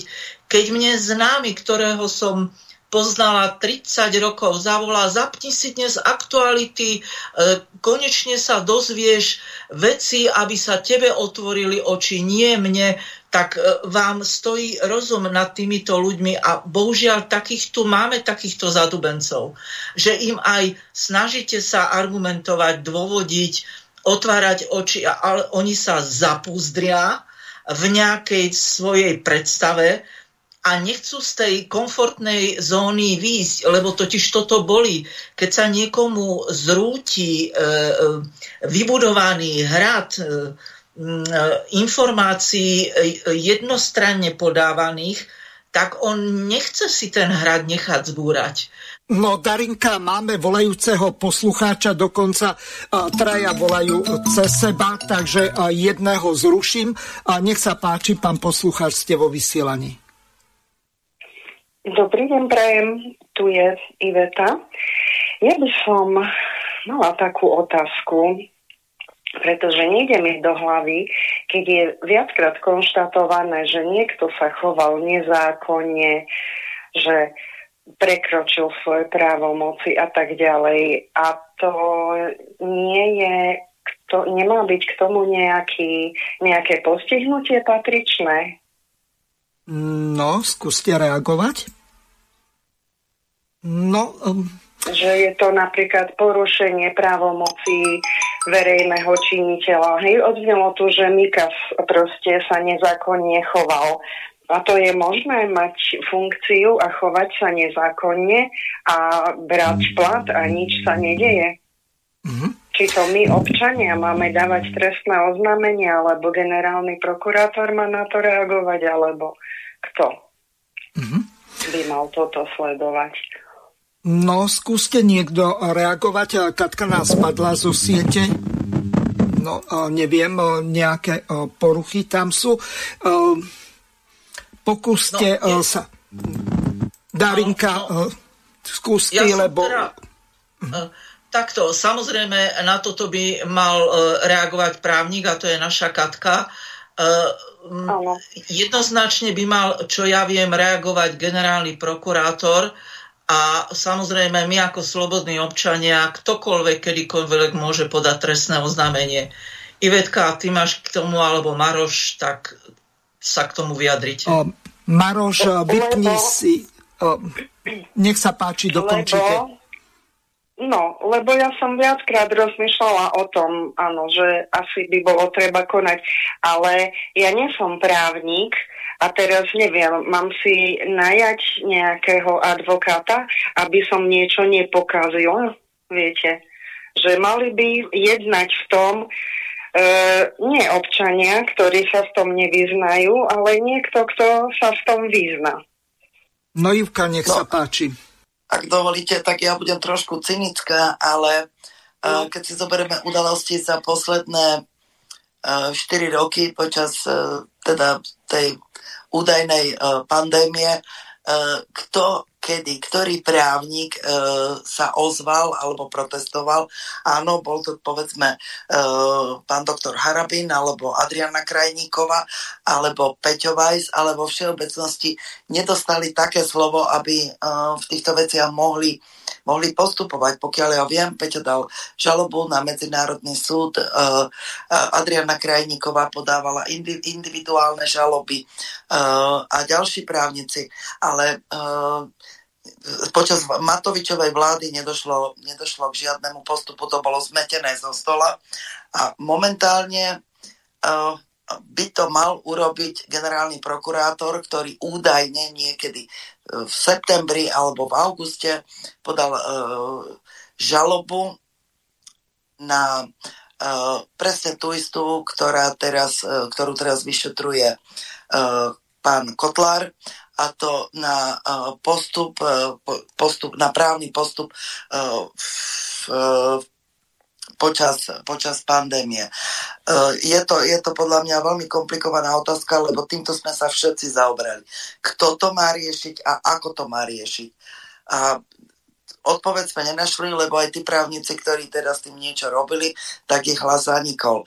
Možno by bolo dobré uh, napísať, a to ma len tak napadlo, uh, nejakú všeobecnú alebo možno uh, hromadnú stiažnosť generálnemu prokurátorovi, alebo teda podnet, aby, aby dal aby dal podnet na Mikasa a na celý postup voči pandémii Uh, inak, alebo teda ešte je tu tá možnosť, pán Kotlár však ten vyzýval, on je na čele komisie, ktorá to prešetruje, tak vyzýval k tomu, aby mu ľudia tie podnety posielali. Tak je aj táto možnosť a hovorím, mňa napadá len to, nejaký hromadný podnet, keby niekto inicioval hromadná petícia alebo niečo podobné a obrátiť sa na Žilinku, na generálneho prokurátora. Mm-hmm. Ale zás to samozrejme musí ísť dola. No, pani poslucháčka, ale... nech sa páči. Mm, ale vlastne ja som prekvapená, že tu na e, nejaké orgány činné v trestnom konaní, že, že nekonajú samostatne, keď k takýmto veciam dochádza. No máme tu už aj e, Katku. Môžeš e, reagovať alebo vysvetliť našim e, poslucháčom, kedy by mal ex ofo konať napríklad generálny prokurátor a kedy by to mal posunúť orgánom činným v trestnom konaní. Nech sa páči, Katka. Však hneď, nie? To je celý problém, no. že my sa tu hráme, všetci vieme, že ten zákon za prvé bol spotvorený, teda, alebo to, ko, tie konania boli nezákonné. Na toto bola tá funkcia prokuratúry a orgánov činných trestnom konaní konať ex ofo. To znamená okamihu, keď sa o porušení zákona dozvie. A toto je ten problém, čo stále hovorím, že Nechali sme to tak, nechali sme to tak tou, e, e, tou takou metódou takého rozplynutia, e, tak nekonajú, nekonajú. A toto je aj problém premočania. Pretože aj v tom trestnom zákone premočanie znamená, že ak sa nevykonal úkon po dobu nejakú. No ale keď ho tá prokuratúra nevykoná, no tak samozrejme malo by tam byť také ustanovenie, ale to zase môžeme my ľudia urobiť iniciatívu, urobíme, že preto máme ten e, mail na podnety aj na stránke archy, lebo takto ľudia. Každý je v niečom dobrý, v niečom je doma v nejakej problematike a uh, už aj teraz ne, nebudem tu zaťažovať, čo všetko sa zistilo, aké hlúposti sú v zákonoch ako povinnosť alebo nezmysel, alebo si oponujú. A to vie človek z praxe. Takže treba napísať aj voľným podaním, čo by bolo treba v, ktorom, v ktorej legislatíve zmeniť. Faktom je, že máme ju absolútne donivočenú tým, že išlo o to, aby to bolo neprehľadné. A to sa aj stalo. Takže ešte raz, prokuratúra môže a je povinná konať ex ofo. Máme ale jeden problém. Ak nekoná, tak nič. A toto je ten problém, pretože mala by byť napríklad povinnosť náhrady škody, ak nekoná, ale tam nekoná štát. Lebo viete, slovo zlyhal štát. A štát je povinný, lenže štát sme my. My sa to musíme zase vyzbierať na tú náhradu škody. A na toto legislatíva nepamätá. To je tá osobná zodpovednosť.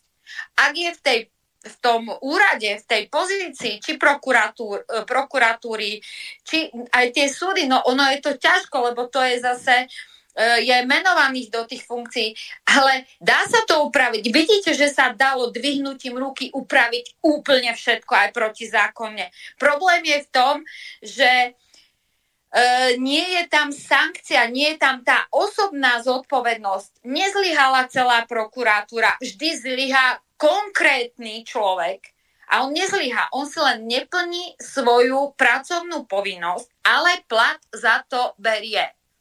A toto je tá právna veta, na ktorej zase my ľudia musíme konať. E, trvať a konať, pretože v tom je ten problém. Nie je problém v tom, že kedy by mali. No a tam máme, že by mali, ale nemáme. A keď nekonajú, tak čo? No tak sa to premočí. Lebo v trestnom práve, aspoň teda pôvodne nemám naštudované toto nové, nie je tá, tá sankcia, ak nekoná a tým pádom sa skutok premočí, čiže už jeho nie je možné odstíhať v tých, v tých sádzbách alebo v tých skutkoch, ktoré sa toho týkajú, ale mohla by sa urobiť iná vec. Dobre, tak skutok sa mohol, ale škoda nie, spôsobená priamým úmyslom. Škoda spôsobená tým, že z titulu funkcie ten človek dostával plat a ja neviem, konal nezákonne, spôsobil škodu tretím subjektom alebo štátu, alebo podpísal ne, nevýhodnú zmluvu alebo zmluvu nevyrovnanú s veľkými sankciami. Veď základom e, tvorby zmluva dvojstranného právneho úkonu je tá, e, tá rovnováha v právach a povinnostiach, tá reciprocita. Ja ale týmto sa nikto nezaoberá, lebo no a čo? Lebo sa to podpísalo. Ale to, že dôsledkom takéhoto niečoho môže byť aj neplatnosť časti zmluvy, lebo je tam zmluva nevyrovnaná, nevýhodná, je tam povedzme tieseň, veď je x možností, alebo boli porušené dobré mravy, Veď pri nevýhodnej zmluve, keby som to tak zobrala tak ako tak knižne, tak si zoberte tú, tú, tú zmluvu obrannú, vojensko-obrannú, to je tiež taký názov, veď tá je tak nevýhodná, tam sú tak porušené tie dobré mravy a medzinárodné právo všetko dokopy, že to už, na, to už, to už kladivom po hlave musel každý dostať, keď si toto prečítal. A vidíte, nevadí kde nie je žalobca, nie je sudca. A aby ten žalobca bol, No pani poslucháčka, takto. Dokončite, dáme možnosť ďalšiemu, alebo... No, už len minútku by som, hej, ano. že e, toto boli také zložitejšie veci, hej, tá zmluva. No tak dobre, to by sa mal minister Kaliňák asi na to pozrieť, mali by to prelúskať a tak, ak by chceli, hej. Ale napríklad také veci, že vyšetrovateľ Ďurka išiel na E, za nejakého šéfa, tretieho najvyššieho na inšpekciu. A toto bol predsa konflikt záujmov. A ja nerozumiem tomu, že že jak sa toto môže stať, že nikto toto nerieši, že Ďurka proste neexistuje, že tam ide, lebo toto je konflikt záujmov. To kto má povedať? Ja, občan? Však ja ako občan, ako živnostník musím rešpektovať všetko, hej, konflikt záujmov, neviem čo, neviem čo. A oni berú tam obrovské platy a toto si robia úplne takáto samo proste svoj vôľa a tu, tu není orgán orgán v tom štáte, ktorý by povedal na druhý deň, že toto je konflikt zaujímov a koniec nebavíme sa ďalej o tom. Ja nerozumiem tomu. Dobre, ďakujeme veľmi pekne pani poslucháčke. Ja to ešte doplním o úplnú maličkosť. Nie, že sa nekonalo, keď sa zistilo, že dotyčný je v konflikte záujmov, tak Dostal sa na inšpekciu a bol odvolaný minister Šimko. Takže u nás je to úplný e, galamatiaž a za týchto okolností je veľmi ťažko niečo robiť, keď e, odvolajú toho, kto to má v právomoci e, zrušiť, aby nejaký takýto, kto je v konflikte záujmov, sa dostal k funkcii, na ktorú nemá ani morálne, možno ani vedomostne a ešte navyše e, je v konflikte záujmov. Katka, nech sa páči. Alebo ešte pani posluchačka? No, že tomuto napríklad nerozumiem, že tu nie je orgán, ktorý za 24 hodín jednoznačne povie, je to konflikt záujmov, nie je to možné, koniec bodka. Mhm. Takto, orgán je ale nekoná. Je to problém zloženia toho orgánu a toho, čo som povedala, ak ten, ktorý je platený a pracuje v tom orgáne a nekoná, nie je tam hneď, nenastupuje tá sankcia.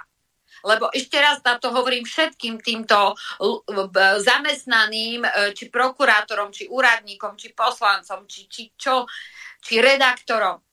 Nič nie je povinné ak to nechcete robiť, tak to nerobte. A toto je ten problém, že to sa dá robiť, ale jednoducho sú tak e, poprepletaní za tie nepeniaze obrovské, teda tie jednotky a nuly, čo im my dávame za to zákonné platidlo, že oni to robiť budú, lebo čo ja budem robiť, keď nebudem mať tento flex za 5 tisíc?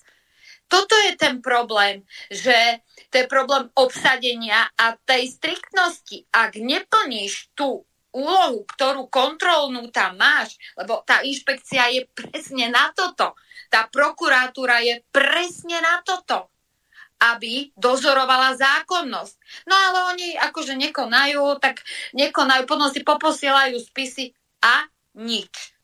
Čiže tá kontrola môže prísť len od nás ľudí tým, že budeme na tom trvať, že budú z tých flekov vyletovať a platiť náhradu škody v plnej výške, ale nie zo štátneho, akože z nášho, že štát sa vyskladá zo svojho. A toto chcem vedieť, ako by sa nám toto podarilo, ale dá sa to len krok za krokom, lebo dostalo sa to presne až sem. Lebo to je vyslovene založené na tom, že ruka ruku mie. Toto nie je o práve. Orgán je, právo ako také je, ako zákon je, len sa nekoná. A problém je v nekonaní, nie v neexistencii orgánu. A chýba tá sankcia porušil si, zlyhal si, nevykonával si prácu, nevykonával si to, čo si mal ako tvoje, tvoj post alebo tvoju funkciu, no tak kontrola plnenia úloh, nič, škoda taká, taká, z vlastného vrecka. A hneď by bol poriadok, ale toto nemáme. Lebo inak ja neviem, ako donútiť. No, tak však ja som tu a ten povedal, že nie, a však to sa tak nejak a potom príde médium nejaké a zrovna to. V tomto je, vážení priatelia, problém. Nie v neexistencii orgánu, nie v neexistencii práva ako zákonu, nie v neexistencii povinnosti toho. V neexistencii kontroly a sankcie. Katka, máme ďalšieho volajúceho, nech sa páči. Dobrý deň, tu je Alena, posluchačka vaša. Chcem nadviazať troška na túto tému, ale z iného sústka, napríklad čo sa týka prezidentskej predvolebnej kampane. Je zakázané chodiť po školách a robiť si politickú kampaň. Pán nadejný, pán kandidát Korčok chodí po stredných školách, robí si kampaň všade. Ako voči komu by sa dala vyvodiť nejaká zodpovednosť potrestať niekoho, riaditeľov, VUCčky alebo neviem koho. Odvolať eh, ministra Druckera, lebo bordel má on na školách. Eh, to je môj názor, no, ale môžem tie... sa miliť. Presne, neziskovky a toto všetko, čo to tam bolo nasačkované, tak Drucker podľa mňa s tým nič neurobi. Zavre oči a tak že kto je za toto zodpovedný a postihnutelný a kto by to mal dať návrh na to, pretože podľa mňa je to svojím spôsobom tiež porušovanie zákona. Mm-hmm. Čiže Katka? budem počúvať. Do počutia. Dobre. Zase, ešte raz. Zase len my, pretože áno, presne na to musíme trvať. Máme najlenivejšieho ministra školstva, ktorý sa zobudí, ako som už aj také video dala, len keď vybehne skupinka študentov s pánom študentom Janigom. Vtedy sa prebere z hibernácie. Ale keď treba bojovať za školy, dobré kvalitné školy, ako je tá škola pána Bechera, napríklad, kde sú pracovné miesta, kde sú uh, vzdelané deti a chcú tam byť. Ja to máme času, to isté robí tá pani primátorka. Ešte raz, nie je problém v tom, že nebol by nástroj. Nie je vôľa. A tú vôľu môžeme nahradiť len my, tým, že budeme tlačiť. A pekne, pekne pána ministra školstva E, s plišakovým pohľadom e, proste ukolovať, kontrolovať, dať mu lehotu, tlačiť ho. Rodičia by kľudne mohli, veď presne rodičia by mohli urobiť napríklad na škole oznámiť písomne, doručiť riaditeľovi. Ne, v žiadnom prípade nesúhlasíme, aby po škole chodili nejakí politickí e, pandrláci hore dole si robiť kampaň no teraz som to povedala takým vulgárnym spôsobom, ale dá sa to pekne dať. Trváme na tom, aby v žiadnom prípade takto a takto sa konalo u nás. Aby boli deti zaťahované a robilo, robilo sa tu nejaké e, vo, volebný kružok šikovných rúk pre nejakú, nejakú osobu. L- rodičia, teraz napríklad, títo z tej školy, z tej školy sa pozbie, e, akože dáme si to najavo cez siete, kľudne aj na ten náš mail, zverejníme to oznámime pánovi ministrovi, budeme o tom hovoriť, doručíme mu taký otvorený list pečiatkov do podateľne. A on bude stále mlčať. No a tak my potom navrhneme premiérovi, že vážený pán Robert Fico, pán premiér, máte tu, skutočne ste mal pravdu, je najlenivejší, nereaguje na e, tých ľudí, ktorí mu mandát dali, aby mohol nakoniec byť vo výkone e, moci teda na ministerstve, lebo aj jeho mandát zišiel z volieb a tlačiť a tlačiť a rozprávať sa o tom, že nekoná, je neschopný, tak čo robia jeho úradníci? Tak treba ich vyťahnuť, ktorému to bolo doručené. Treba byť adresný a menovitý. Inak to nedosiahneme. Lebo hovoriť malo by sa a bolo by treba, no nič sa neurobi. Dá sa to robiť, začať v malom, na každej jednej škole, kde tí rodičia budú chcieť ochrániť deti. A budeme to zbierať. A urobíme z toho veľkú vec. Lebo to je normálny výkon mandátu. Výkon našej vôle. No inak to už nepôjde, lebo časy, kedy sme si ich platili za to, že my sa tým zaoberať nemusíme, evidentne už nie sú a prešli. Takže Dá sa to takto robiť, ale nikto nečakajte, že to niekto urobí sám a bez toho množstva tých ľudí, ktorých sa to týka. Mm-hmm. No, dáme slovo Darinke. Nech sa páči, môžeš nadviazať. Uh, nemám to overené, e, ale lebo strašne veľa správ mi chodí a nemám, e, proste nemám kapacitu E, vždy si overiť informáciu zdroj, ale mám e, taký pocit, že už išlo nariadenie na školy, že sa nesmú a sú zakázané kampane e, kandidátov do prezidentských volieb. Takže ak niekto máte bližšiu informáciu, tak sa k tomu môžete vyjadriť. V skutočnosti je to niečo nepredstaviteľné a neuveriteľné a už vôbec ten tým, ktorý E, manažuje kampaň toho, ktorého kandidáta a ako, ako mohol niečo také e, e, dovoliť, alebo ako im to vôbec išlo na um indokrinovať deti a vlastne ich zaťahovať do prezidentských volieb. To je to, čo som vám prečítala, toho, citát toho Cicera, že proste systém sa rúti a už dnes ako keby neexistovali pravidla, ako keby si robil každý sám, čo chce. Takže naozaj situácia je veľmi, ale že veľmi vážna a naozaj, ako hovorila Katka, treba konať. A ja by som teda, ak môžem, aj Ivetku rada počula k tomuto, keby mohla povedať svoj názor. A Maroš samozrejme tiež. No, ja potvrdzujem to, čo uh, Darinka povedala, že na toto už vyšlo nejaké, neviem, či to je zákon, usmernenie, ale tiež som to čítala včera prečerom, že uh, bola zakázaná akákoľvek politická kampaň, čiže už sa na to reagovalo. Ale v každom prípade to pre budúcnosť ostáva aktuálne. A ešte ďalšiu vec, e, v tomto presne trošku stručnejšie podporím Katku, že tu tu naozaj treba do istej miery aj tú iniciatívu občanov, lebo nemôžeme predsa čakať, že ten minister alebo ten úradník je všade.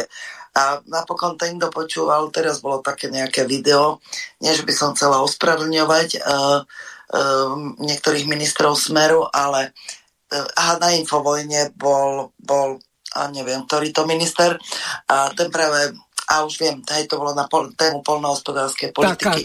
Uh, Takáč, áno, e, ktorý pripomenul, že v žiadnom prípade minister nie je schopný obsiahnuť všetky problémy a od toho sú tu aj občania, aby iniciovali, ak majú nejaké podnety, názory a preto ja pripomínam a ja si myslím to isté. Keby som ja bola, povedzme, ministerkou hneď teraz, nikdy nie som schopná obsiahnuť celú problematiku a vedieť, čo je. Čiže je povinnosťou vo vlastnom záujme, aby občan o týchto veciach informoval a žiadal nápravu. Nečakajme od nikoho, že je génius alebo že vidí do všetkých oblastí života. Takže je to na nás, musíme pripomínať, na, uh, upozorňovať, toto a toto sa deje, s týmto nesúhlasíme a uh, hoci zaslať na ministerstvo školstva, alebo keď sa bude týkať problematiky polnohospodárstva, tak, uh, tak polnohospodárstvo, každú jednu vec, s ktorou nesúhlasíme, udeje sa, treba informovať vyššie. To je môj názor. Dobre, máme volajúceho poslucháča. Nech sa páči, ste vo vysielaní, môžete položiť otázky. Ďakujem pekne, poslucháč Jozef momentálne Nemecko. Ďakujem pani Havorlentová a pani Michaliková, že ste znova prišli do nášho vysielača financovaného. Vyzerá to tak, že ste prijali tú vízu vtedy v prípravnom petičnom výbore viac proste dávať nám na záznam informácie, aby sme mohli potom distribuovať a bombardovať týchto politikov. Moja otázka je, e, a to je aj na pána moderátora, či ste sa pokúsili spojiť s pánom Koroním a teraz pred voľbami do parlamentu európskeho a prezidentské nejaký priestor na odhalenie tých nasadených koní e, ako kandidátov a viacej to rozobrať a hlavne sa nebať e, hovoriť pravdu na plné hrdlo, lebo proste už dosť bolo. A čo ste hovorili vy, pani Michaliková, e, takisto ľudia majú falošnú nádej e, v ľuďoch, ktorí prezentujú sa na Facebooku alebo chodia aj do slobodného vysielača. A ja zastávam názor, že už je na čase triediť tú plevo od zrna a jednoducho s ľuďmi, ktorými sa nedá, stačí povedať, s týmito sa nedá, alebo s touto organizáciou, alebo združením sa nedá a proste ísť svojou vlastnou cestou. A neplýtvať časom a energiou. Takže skúste sa k tomu vyjadriť. Lebo dovolí, myslím, 23. marca je už iba 4 týždne a tam je, jeden termín, ako som zachytil od pána Azuchu. No takto, tam sa jedná o takú záležitosť, že s pánom Harabinom som dohodnutý, tuším, že to teraz vyjde na 17. lebo sme sa dohodli tak, že o mesiac príde do relácie, takže e, táto prvá vec e, je vybavená. Okrem toho ma kontaktovali ešte ďalší prezidentskí kandidáti, pán Nahlík a e, potom ešte pán Foro, tak uvidím, že ako sa to podarí urobiť. No ale dámy, nech sa páči, vyjadrite sa aj vy k otázke poslucháča z Nemecka. No, ja som chcela len e, pánovi poslucháčovi e, poďakovať za tento vstup. Mm, e, je dobré mať spätnú väzbu, keď pán poslucháč zareaguje, že naša práca má zmysel, že nie je zbytočná. Mňa to teda veľmi povzbudilo a nabudilo a teda budem ďalej pokračovať v tom, čo sme začali. No a teraz teda Ivetka, ty, keď už sme sa tak ja sa teda k tej rtvs tam vyvíjame isté tlaky, dosť veľké, na uh, ministerku kultúry Martinku Šimkovičovu, aby teda riešila to RTVS. Ja mám uh, z rúk zo pár poslancov, že tam sú nejaké iné záujmy, preto to nejde tak ľahko, ale že vec je v riešení. No uvidíme. Uh, čiže podnikať sa podniká, čo sa týka RTVS, takže tá vec je v riešení. Rozhodne to nebude na mesiac, ako mi bolo povedané. A druhá vec, čo sa týka nejakej informovanosti, e, e, čo sa, áno, teraz sú najbližšie, ak sa nemýlim, máme už len nejakých 5 týždňov mm. do prezidentských volieb a my tiež sa snažíme nejakým spôsobom zviditeľňovať tých kandidátov, no určite nie samozrejme pána Korčoka. Napokon s pánom Harabinom my sme robili veľké stretnutie v Malackách a v rámci týchto našich relácií tu na Slobodnom vysielači chceme tiež pozvať, keďže už máme do volieb asi len jedno vysielanie pána Harabina, lebo mhm. z nášho pohľadu uh, si myslím, že ako národný kandidát je jediný, ktorý má šancu. Uh, jednak čo sa týka počtu voličov, a druhá vec je, že e, ten program je taký najkomplexnejší a tiež si myslím, že e, pán doktor Harabin je e, právne znalý a s mnohými vecami by bol schopný si v tom, čo sa dnes deje, poradiť. Takže, ale to je môj taký viac menej osobný názor. Každý, samozrejme, každý máme iný, ale keďže ho vidím ako národného kandidáta, tak v každom prípade ho budem podporovať. No ja to ešte doplním jednou takou maličkosťou. Pán Harabín pred koľkými dvomi, tromi týždňami, no tri týždne sú odvtedy, tak slúbil, že v prípade, že by bol zvolený za prezidenta, tak nebude dávať, pokiaľ to už totálna debilina nebude, tá referendová otázka alebo tie referendové otázky, na ústavný súd, čiže e, tu by bola reálna šanca na to, aby sa to referendum sfunkčnilo, len potom je ten základný a zásadný problém, že doteraz ešte nikto na Slovensku neprišiel na to, okrem sfalšovania referenda, aké bolo sfalšované do Európskej únie, keď tá účasť určite nebola taká, ako deklarovali 52,25%, ale bola hlboko pod 45%, no tak potom ak sa pánom prisní a je to v ich záujme a t- na Slovensku sa už rozkradlo všetko a t- potrebné rozkrádať eurofondy, tak sa nájde e, spôsob podľa toho Figelovho, kde je vôľa, tam je cesta. Posluchač nám spadol z linky, takže nech sa páči, pokračujte ďalší. No ja, ja osobne by som povedal, že e, myslím, že veci sú rozhoraté tak, že neviem, či by Slovensko nepotrebovalo teraz dvoch harabinov, z ktorých jeden by možno bol prezident a druhý generálny prokurátor. Ale to len tak na odľahčenie. Hej? Mm. No a úplná priorita e, to, to RTVS, lebo ako aj v blahej pamäti Ujo Kissinger povedal, nie je zaujímavé, že čo je pravda, ale čo sa za pravdu považuje.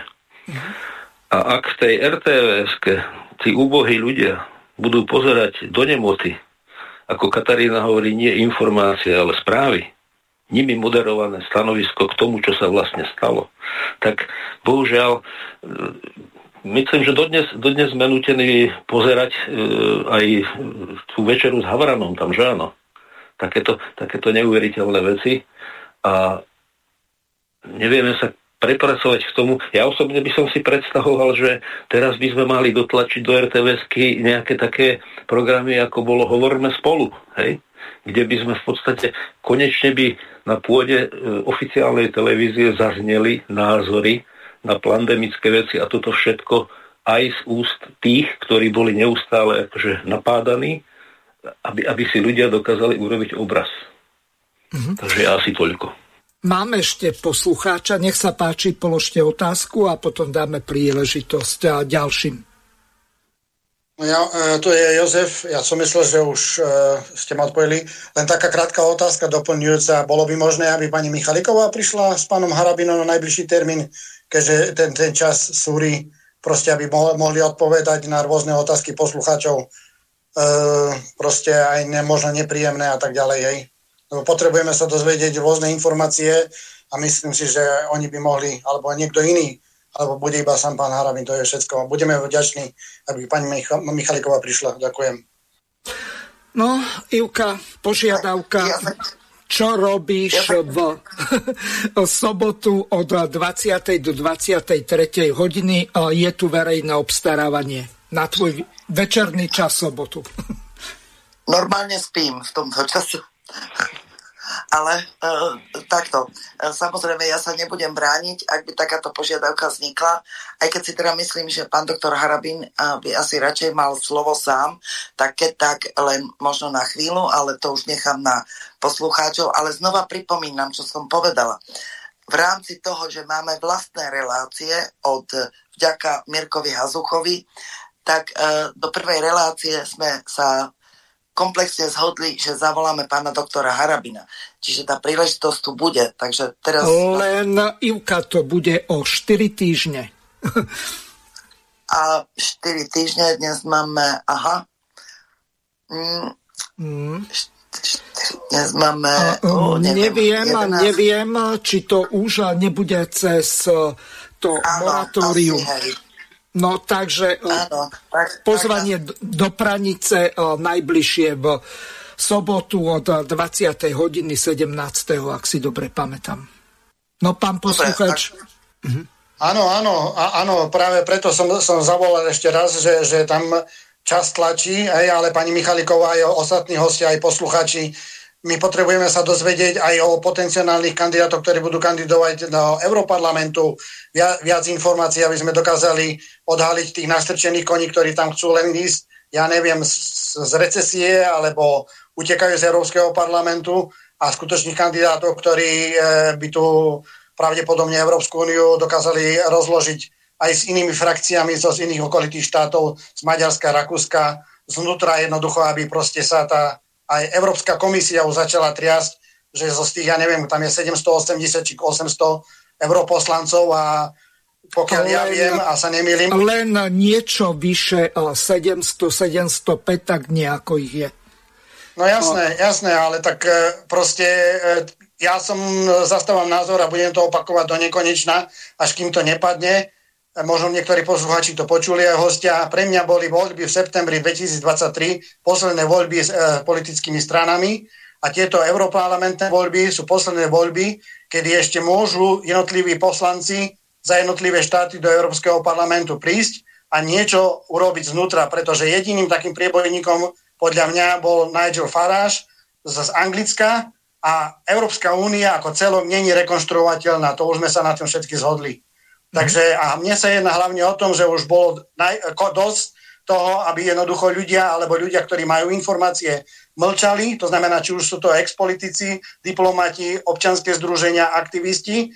A proste nedávať priestor ľuďom, ktorým jednoducho zaberá čas. A my proste dávame e, falošnú nádej, ja neviem, teraz iba budem e, obrazne hovor, hovoriť, ja neviem, nejakým občanským združeniam, nejakým aktivistom a tak ďalej, keď vidíme, že ja neviem, buď sú to platení žoldáci alebo nasadení cez tajné služby, alebo pán Boh vie, z ktorého čerta ja už strácam normálne nervy niekedy.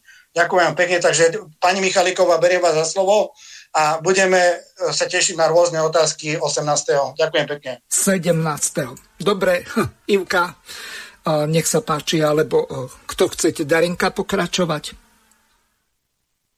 Do konca relácie Môžem 7 minút. Mhm. Môžem k tej unii? Áno. Ideš, uh, veľmi jednoduché ľudia. Ak teraz prejavíme veľmi, veľmi vážnu vôľu, aby všetky pronárodné strany, ktoré sa tak chcú profilovať, boli schopné urobiť jeden základný úkon, kde prekročia svoj tieň spoločne vytvoriť pronárodnú kandidátku ľudí, máme len 15, ktorých volíme. Takých, ano. ktorí, kde by sme si my dali kritérium. Ja vám poviem tak, že pre mňa je voliteľný len ten europoslanec, keď teraz s tým postom, s tým príjmom a so všetkým cirkusom, ktorý by mal taký morálny kredit, že vie zdvihnúť ruku za to presne, čo pán posluchač povedal aby sa to rozpustilo. Navrhnúť to. Toto by sme my mali ľudia stanoviť kritéria, kto je pre nás vôbec v tejto dobe a za týchto podmienok voliteľný, aby nás za tých podmienok, ktoré sú ešte staré, vôbec zastupoval. Nevieme, do akej doby to pôjde, lebo vidíme, že to ide niekam, kde už, e, ako sa vraví, ani smrť nebere.